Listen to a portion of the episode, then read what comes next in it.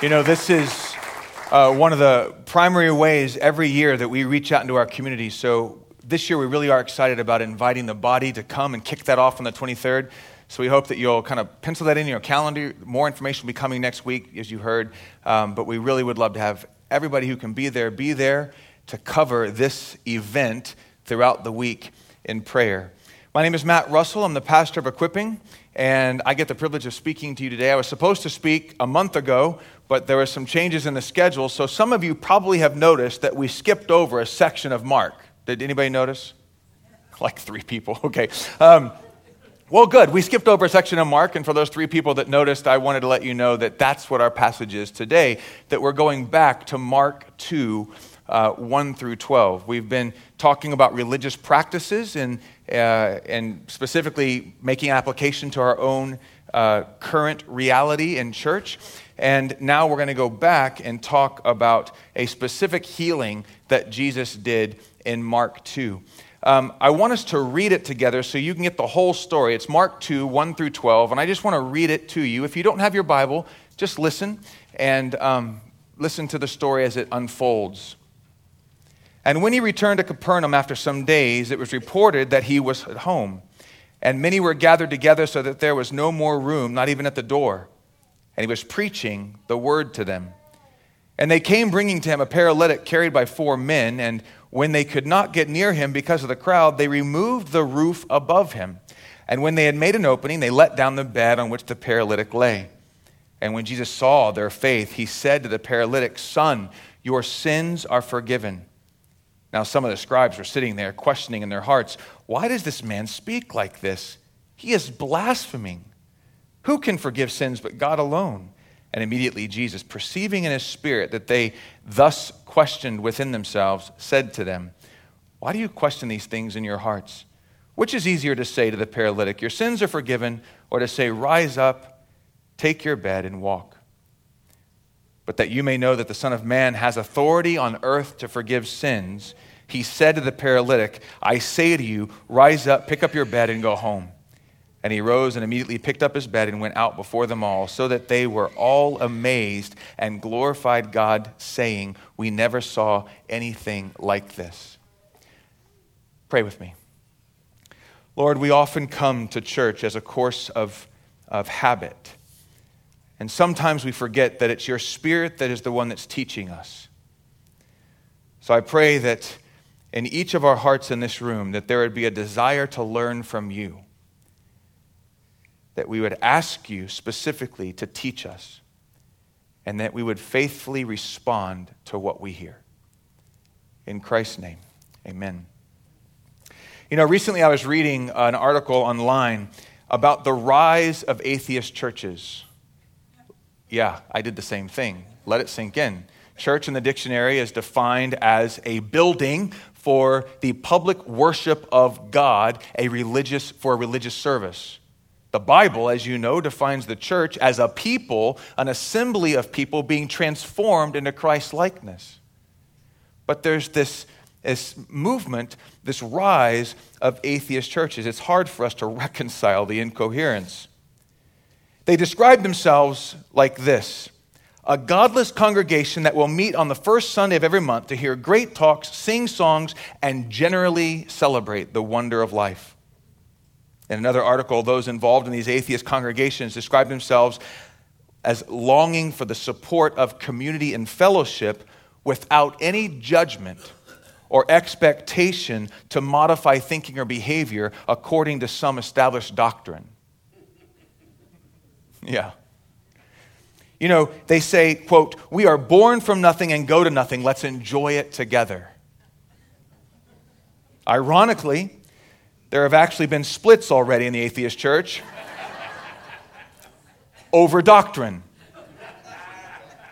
And believe it or not, over accusations that all that church wants is your money. Hey. You know, we actually learned something really key about the human heart, though, in this.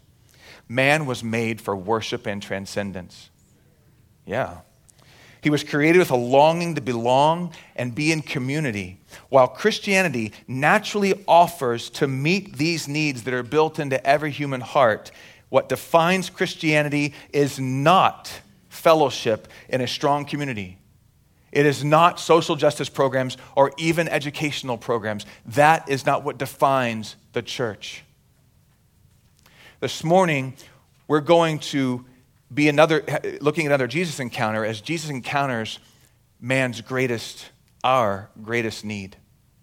The most distinctive benefit that Christianity offers the world is not sacrificial love for others, a high standard of morality, or a sense of purpose and satisfaction in life.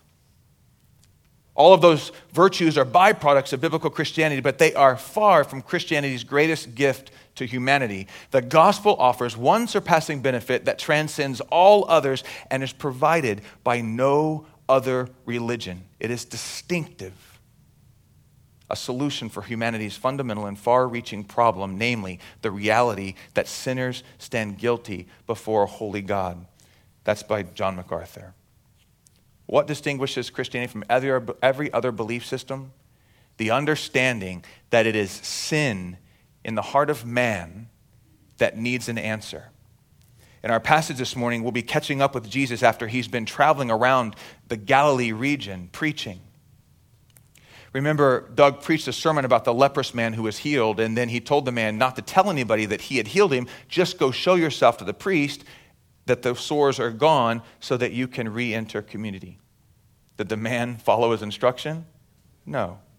And what ends up happening is Jesus, the scripture says, is no longer free to enter the towns. He can no longer freely enter the towns. He's doing ministry out of the towns, and throngs of people are coming to him for what? for healing. So now he has come back to Capernaum. We're not entirely sure why he's back there, but Capernaum is known as Jesus' hometown and he, where he stayed with Peter. And it's not unlikely that this, this event that I just read to you from Mark 2, it's not unlikely that that's happening in Peter's home.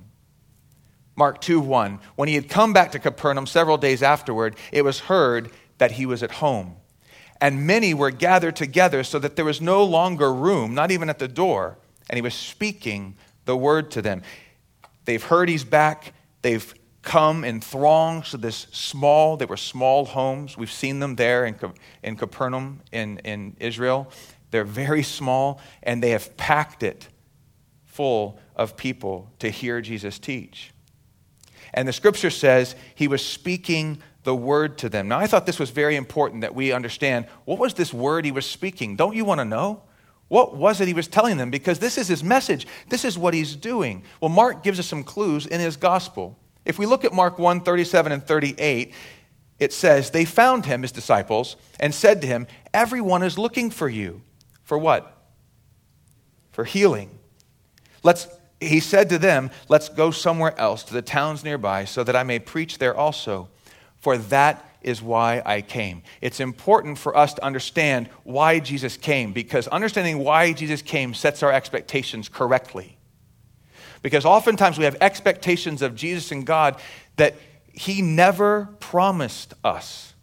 We expect a life full of ease, or a life of healing, or a life without difficulty and strife. We expect, oftentimes, by our behavior, a life without sin, and yet sin resides in us.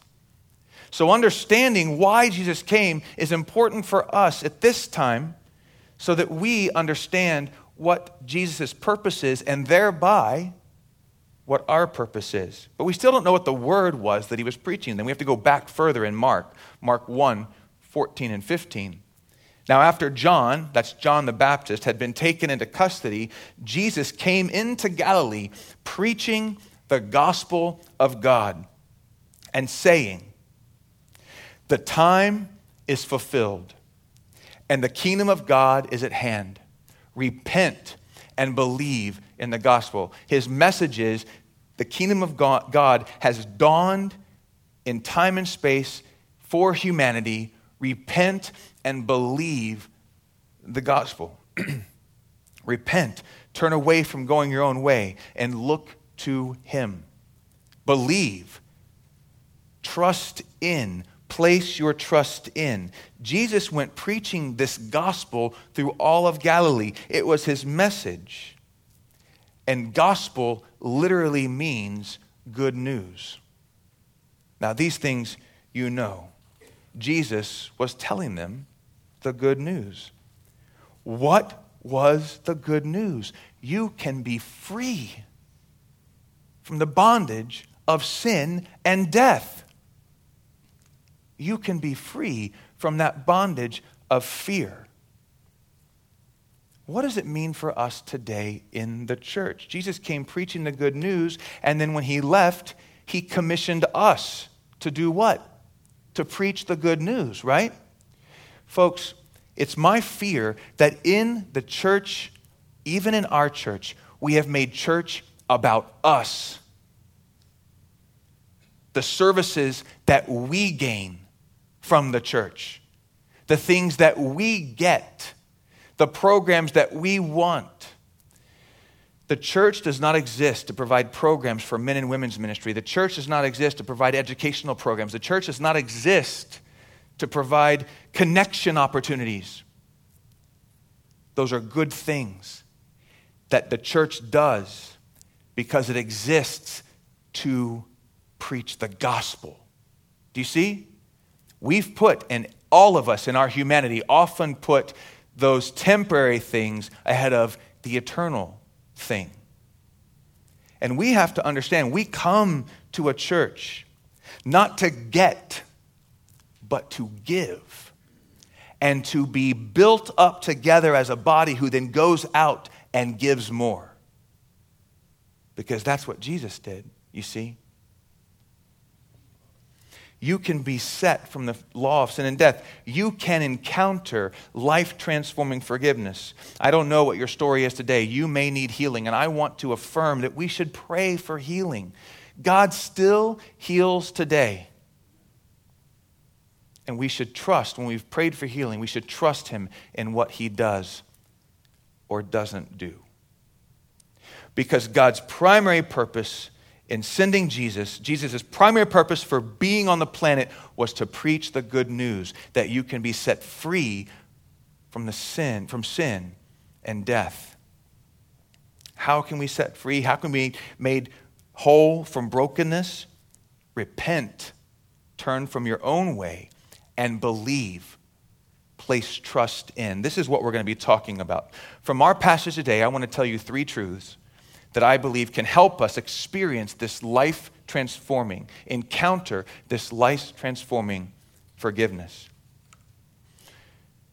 Mark says, and they came bringing to him a paralytic carried by four men. Being unable to get to him because of the crowd, they removed the roof above him. Sounds strange in our hearing because we think of our own homes, but the roofs were made out of sticks, straw, and mud, and they were actually replaced and repaired every year uh, before and after the rainy season. It, it's just a constant maintenance. And it wouldn't have been that difficult to dig through. And they did. Now, it was probably really inconvenient, and Peter was probably not real excited about this, but they were able to do this. And you can imagine Jesus being mid sentence and uh, dust and then dirt, and people look up, and, and now chunks are falling down inside. And they're hoping that it's not falling on him. And you can see Jesus looking up, and these four faces kind of look in and go, oh, you know, and they pull back and they let down the pallet into the room. And, and here's where there's kind of an unexpected turn in the story.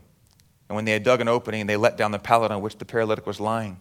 And Jesus, seeing their faith, said to the paralytic, Son, your sins are forgiven. What? You ever had a present that you couldn't wait to open, then you open it and you were like, ew.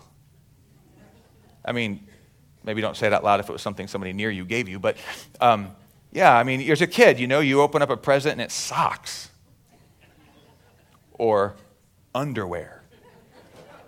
Necessary? Well, I think so, but, but not all that exciting.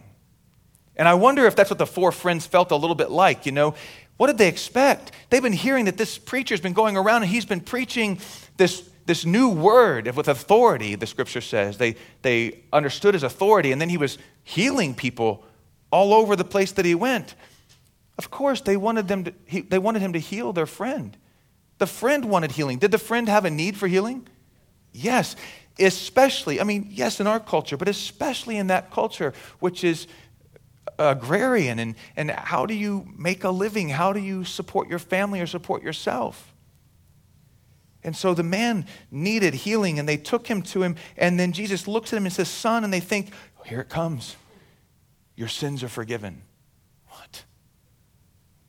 But that makes total sense if we understand what Jesus came for, see? And that's sometimes how we encounter, we pray for healing and we think, But why, Lord? But Jesus came to heal the spirit. Jesus came to heal something far more broken than our bodies. If we are going to experience that life transforming uh, forgiveness, we have to believe first that our primary, our greatest need is not physical, but it's spiritual. Jesus' presence in this world is not simply intended to make our temporal lives easier. He didn't come primarily, primarily to heal physical illness. When would it end? Do you realize that every person Jesus healed or raised from the dead got sick and died again? We live in a world that has been infected with and um, uh, infected with sin. It, it affects every part of our lives. And creation, Romans 8 says, and creation itself. Jesus didn't come for a temporary fix of physical healing or even circumstantial change. But that's difficult for us because so often we don't think our greatest need is spiritual. We think our greatest need is physical, whether it be physical healing or uh, circumstantial changes. And here's the problem when we seek after God for those desires that we have made into needs, we ultimately make him a means to an end, not the end itself. Listen, when we seek after God for desires that we have made into needs, we inevitably make God a means to an end and not the end himself. He becomes the tool by which we try to get what we need or want. God will never be your means to an end. He will never be my means to an end, although I have tried to make him one. Why? Because God is the beginning and the end. He is the Alpha and Omega. He is the ultimate reality, and He is what all creation was created for and toward. Jesus is illustrating his gospel message in healing this man's soul. He's telling all that are there why he's come. He's come to bring life transforming forgiveness. There's a spiritual paralysis and a brokenness in every one of them that they need to see. And there's a spiritual paralysis and brokenness in every one of us. And apart from Jesus Christ, we remain paralyzed. Physical healing and circumstantial change are temporary, but the, the, the, spiritual healing that Jesus offers is eternal. When man was created, he was created with a love relationship with God, but sin quickly entered the world in the narrative, the fall. Man rebelled against God, and this is not new, I know. This is what separates us from God, our sin. And people often ask, how? Why does sin specifically separate us from God? Or they'll ask things like, why would a loving God, maybe you've heard this, why would a loving God send people to hell? Have you heard this? Folks, a loving God doesn't send people to hell. The scripture says in John 3 18 through 20, we're already going there. That's why John 3:16 can so clearly affirm for God so loved the world that he sent his only Son. Do you see? That is the love of God in Jesus because this is a reality that every single one of us knows and understands.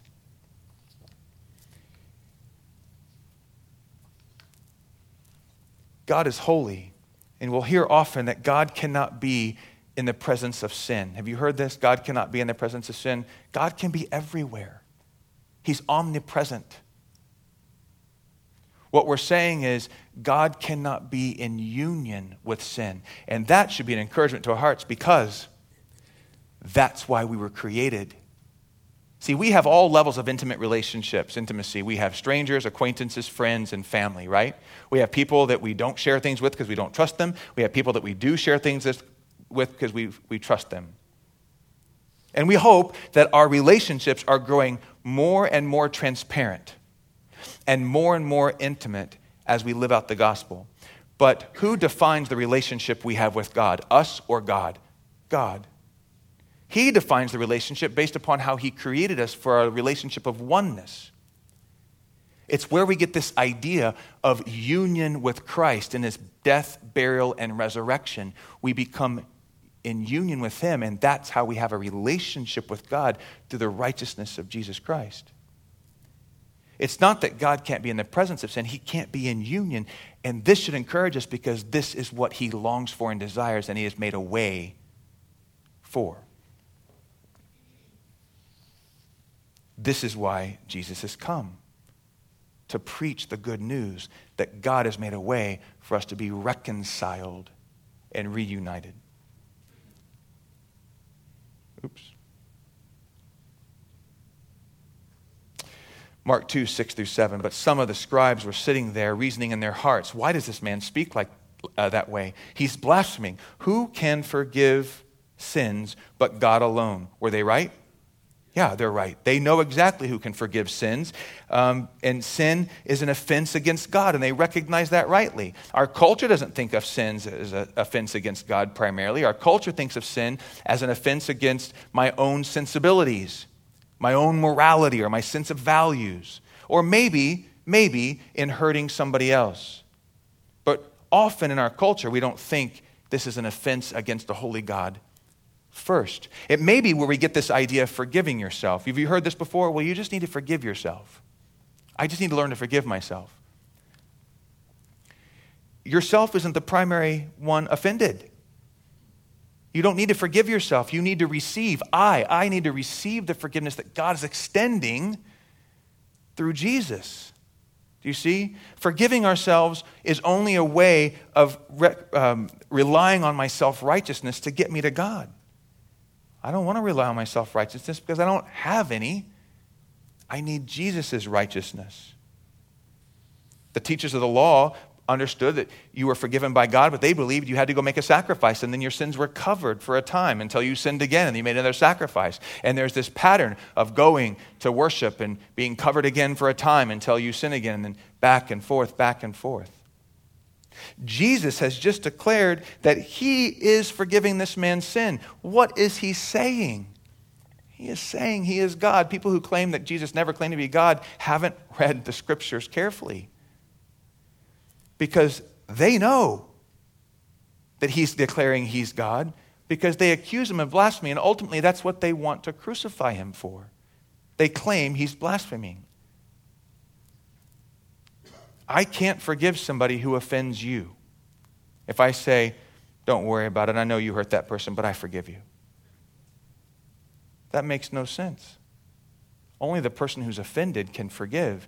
And Jesus, seeing this man come down into the room, says, Son, your sins are forgiven. He was identifying himself as the man, the one who was offended and who could, can forgive sin. The second truth that we have to understand first, our greatest need is spiritual, not physical. Second, we have to believe that Jesus alone forgives sin.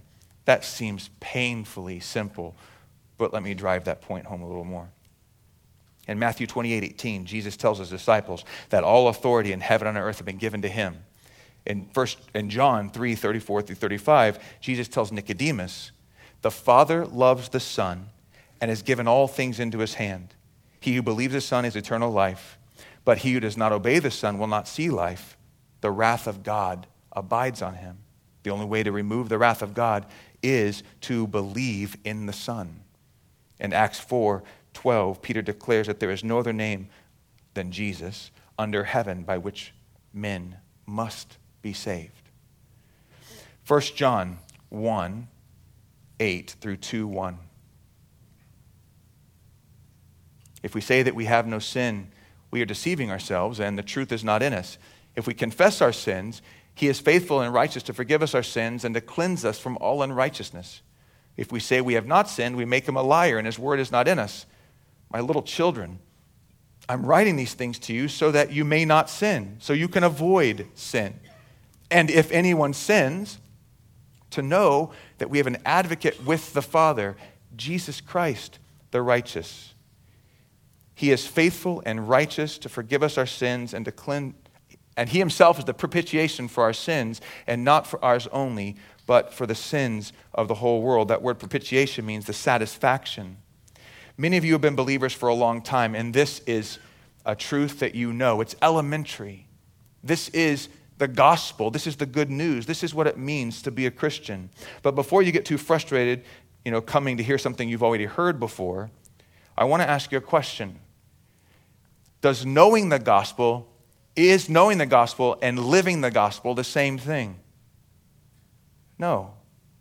Every day I find in my life that I have to preach the gospel to myself and remember the truths of the gospel because the gospel touches every circumstance, it touches every relationship, it touches every hardship. And if I believe the gospel, then I will live out the gospel in my relationships. We can have knowledge of the truth, but the goal of the Christian life is not simply to know more things, it's to be transformed into a new person to look like Jesus. Let me give you some examples. If I believe that Jesus alone can forgive my sin and will forgive my sin based on his righteousness and not mine, then I will not be afraid or too prideful to admit my failures and my brokenness when I see them because Jesus forgives and will forgive. I will quickly ask God and others for forgiveness because I believe I've already been forgiven in Jesus and he has promised to continue to forgive me.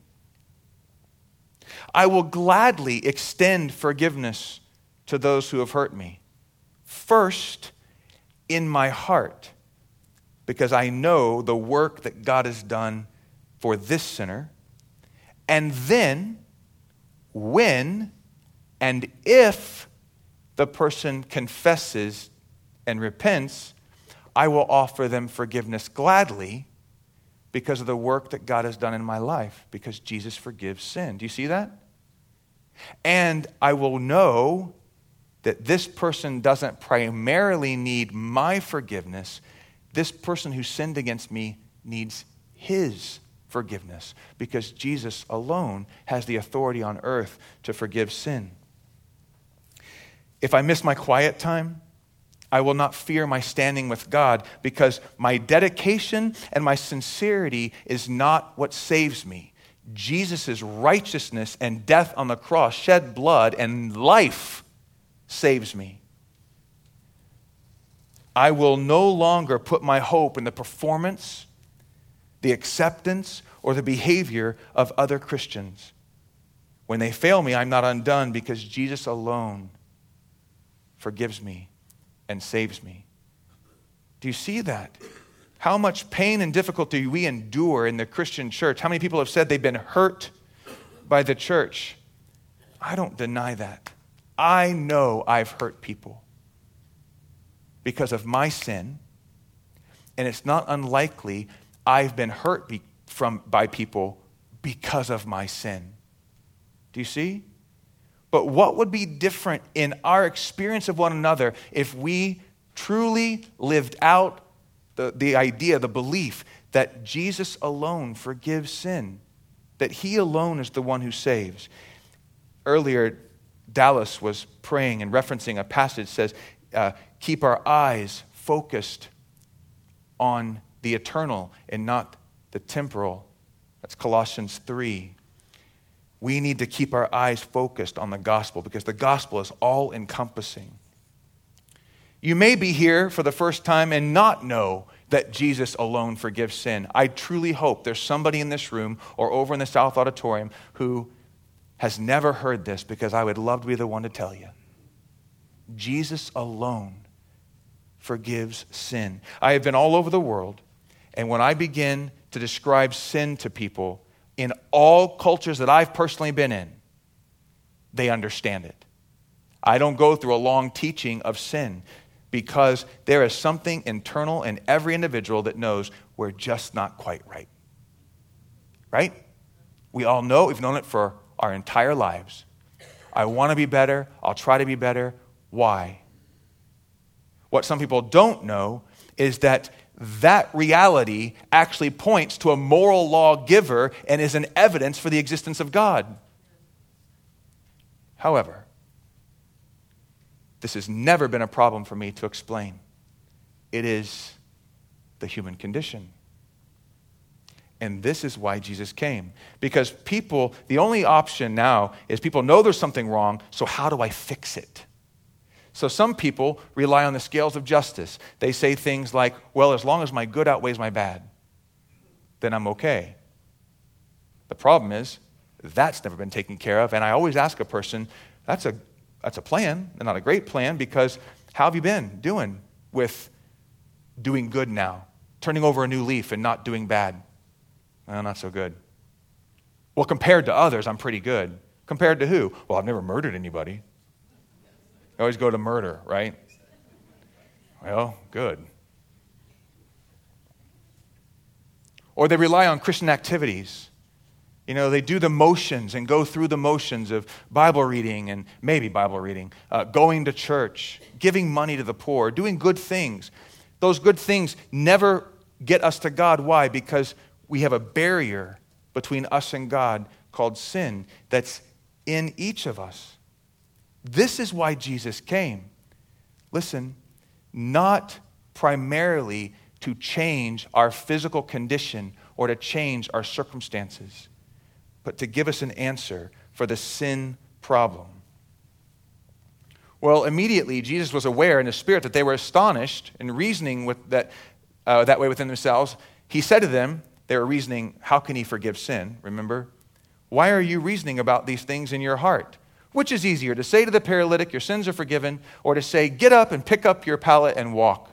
But so that you may know the Son of Man has authority on earth to forgive sins, I say to you, He turns to the paralytic, Get up, pick up your pallet, and go home. And he got up and immediately picked up the pallet and went out in the sight of everyone, so that they all were amazed and were glorifying God, saying, We have never seen anything like this. Which is easier?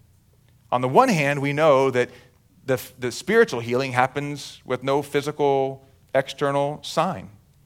So it'd be easy to say your sins are forgiven. There's no proof, right? But is physical healing really harder for Jesus? I mean, didn't he just say, get up? And the guy got up. So, as we think about that, I'm wondering if, in some ironic way, that actually the much harder thing is to forgive sin. Because the healing is temporary, and he's God, showing himself with authority over all things. But to forgive sin, he has to go to the cross and take on the full wrath of God for all humanity upon himself. Jesus not only forgives this man's sin, but he also heals him. In this case, as a demonstration of his authority, physical healing as a testimony of Jesus' authority to forgive sin. This is important for us today because Jesus still, still heals today. We saw a testimony from Rebecca Saltzman about a month ago. The same day that we all stood, well, maybe many of us stood for prayer for physical healing. And as I stood for prayer to be healed that day, asking the Lord to heal me, which, by the way, as far as I know, has not happened, it occurred to me, listening to Rebecca's story, that her healing is for me too. Rebecca's healing is for me. It's for you. As we give testimony to that healing, it shows us that Jesus is still at work and he is, has authority over all of creation. It's a testimony of the gospel. The kingdom of God is at hand. The Lion, the Witch, and the Wardrobe, there's a scene where Aslan is uh, killed uh, by the white witch on the stone table. and Lucy and, and Susan are there and grieving, and they turn to go. And if you've seen the movie or read the book, you know that Aslan is raised again. And they can't, they can't understand what's happened.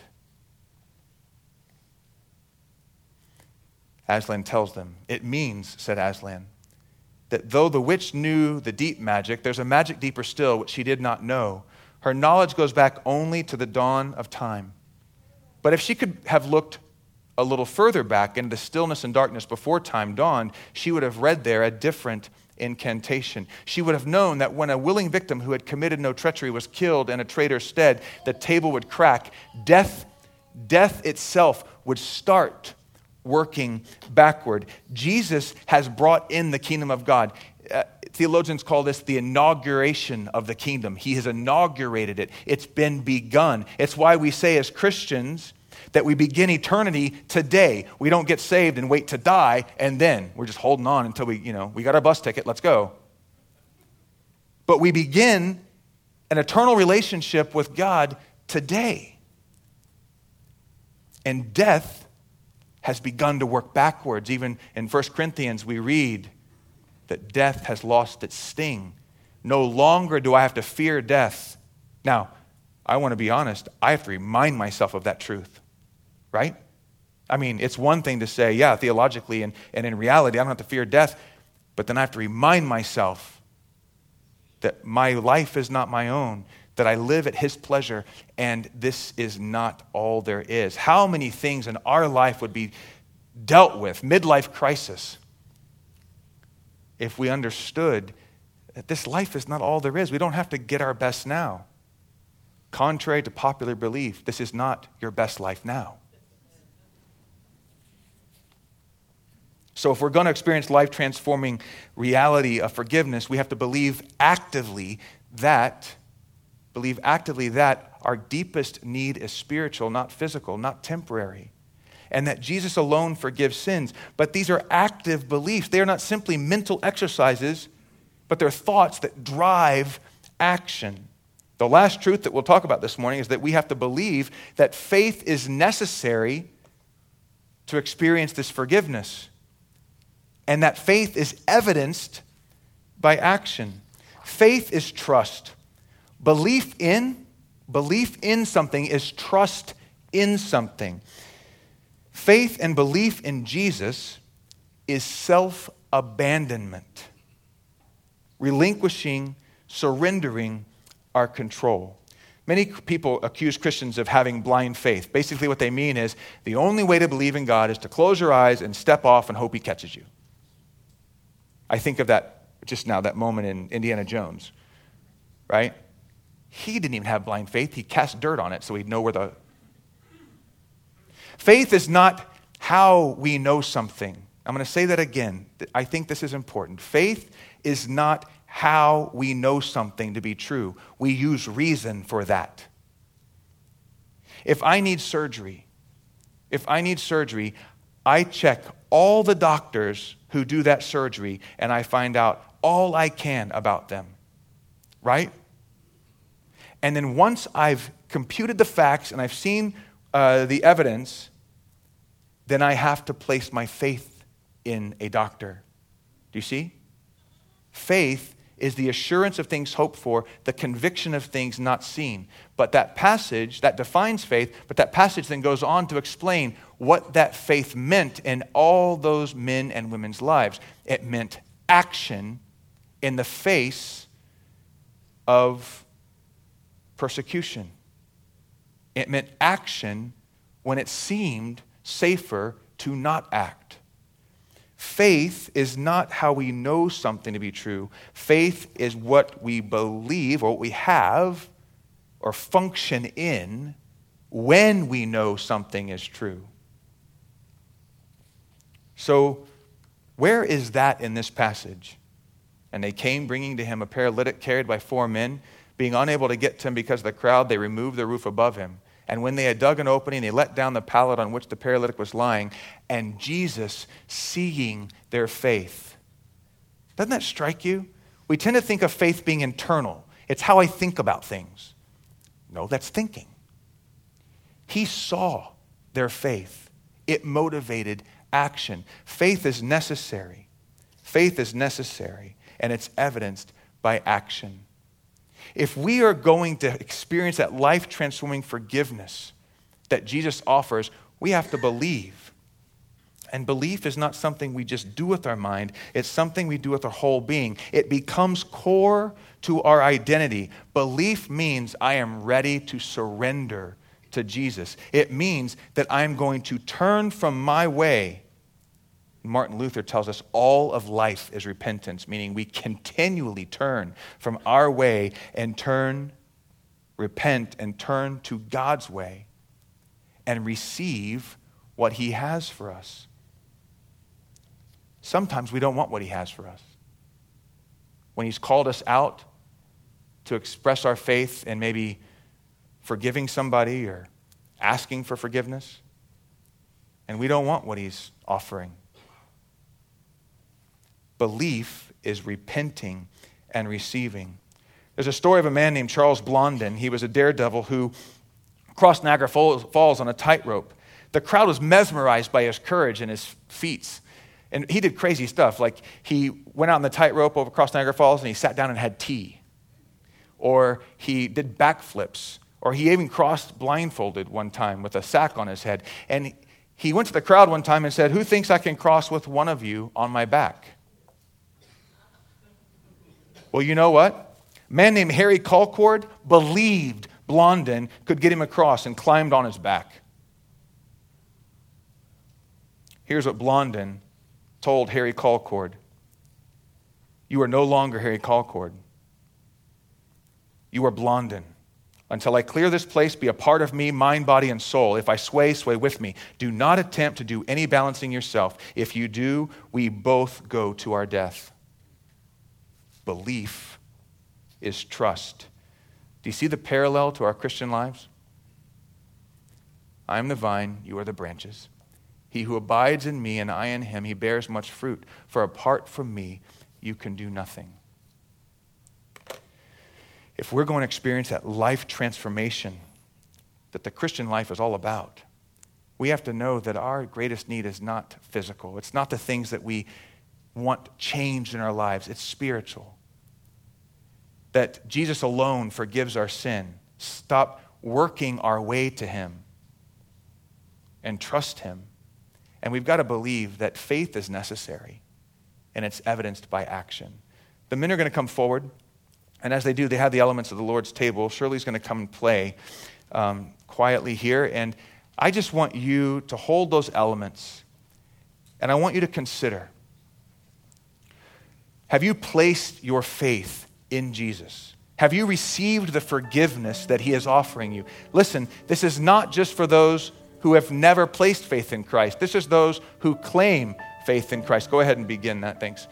Those are for those who have already also placed faith in Christ to remind themselves again that I am in Jesus.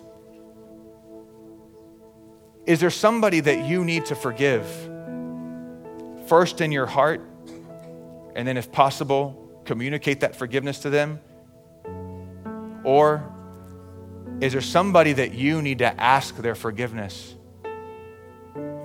What I find personally in the counseling that I do is the most difficult place that I find people, uh, the place where I find people have the most difficulty seeking forgiveness is in their families.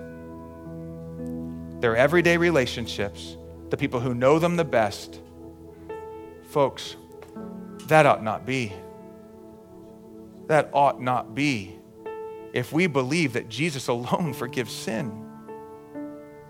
Then we should repent and receive what he has for us. And that sometimes means humbling ourselves, going and asking first him and then them for forgiveness. Take some time and meet with the Lord.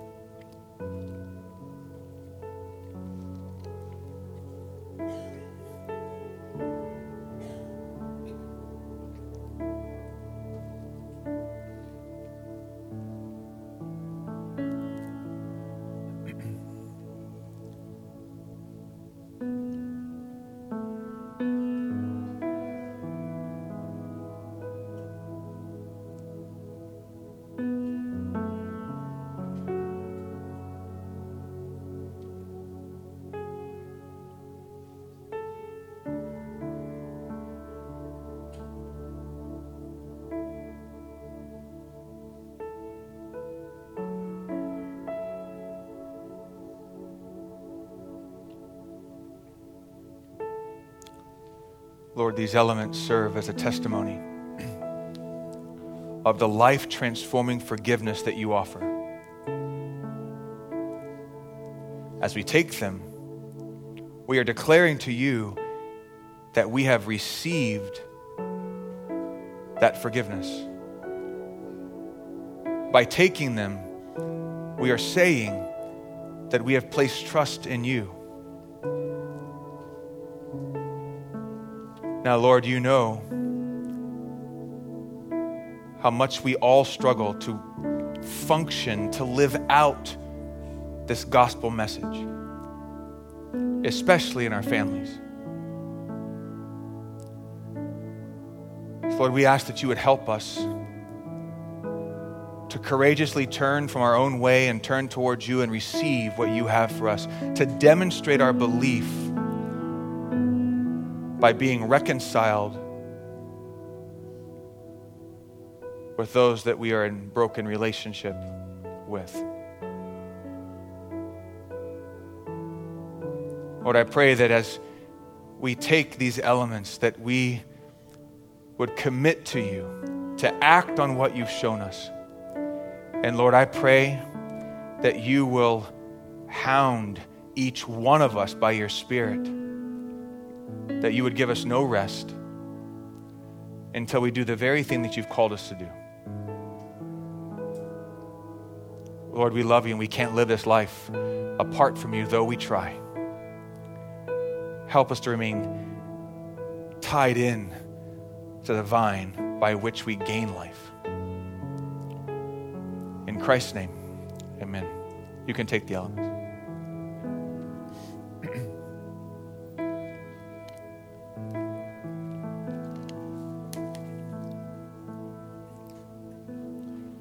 A last word of encouragement for you. I've been grieved over the past few years as I've done counseling the brokenness and the unwillingness to reconcile. That ought not be. If the Lord has put somebody in your heart and your mind that you know that you are holding bitterness, that there is something there, Jesus came to free you from that. That's why Jesus came. That you could have a life, an abundant life, even sick and with broken finances and broken down houses and cars, that you could have abundant life. So don't reject his offer. Do something today. My experience is if I get too far away from that moment where I'm convicted of something, it's all too easy just to let it ride. If you were motivated today to reconcile, reconcile. If we can pray for you in that, if we can help you in that, there's some folks across the way that would love to pray with you. We've got um, some elders and their wives and other folks to pray with you. And I hope and pray you have a great Sunday and a great week.